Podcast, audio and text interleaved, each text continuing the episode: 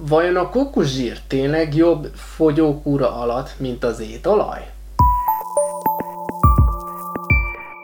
Ahhoz, hogy eldöntsük, hogy a kókuszsír jobb-e, mint az étolaj, egyszerűen csak annyit kell néznünk, hogy mennyi kalória van benne, ugyanis fogyás szempontjából csak ez a mérvadó.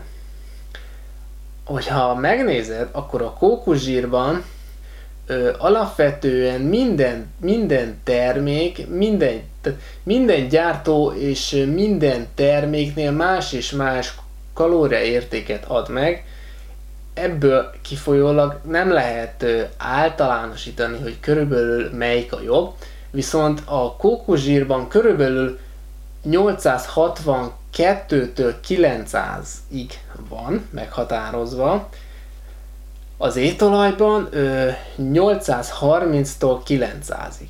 Tehát jól látod, hogy összességében a kókuszsírban sokkal, tehát nem sokkal, de azért valamennyivel több kalória van, mint az étolajban.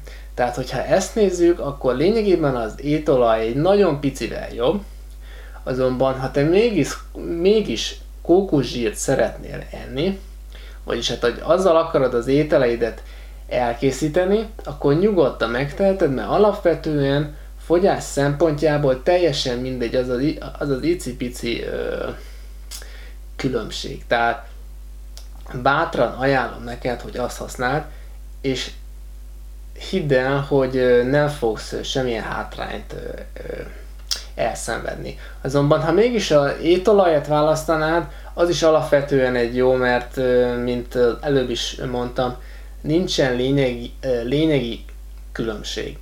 Igaz, kevesebb van egy icipicit vele, hogy, és hogyha ezt választod, alapvetően ezzel se fogsz ö, túl sok eredményt ö, elérni, mint hogyha a kókuszsírt választanád.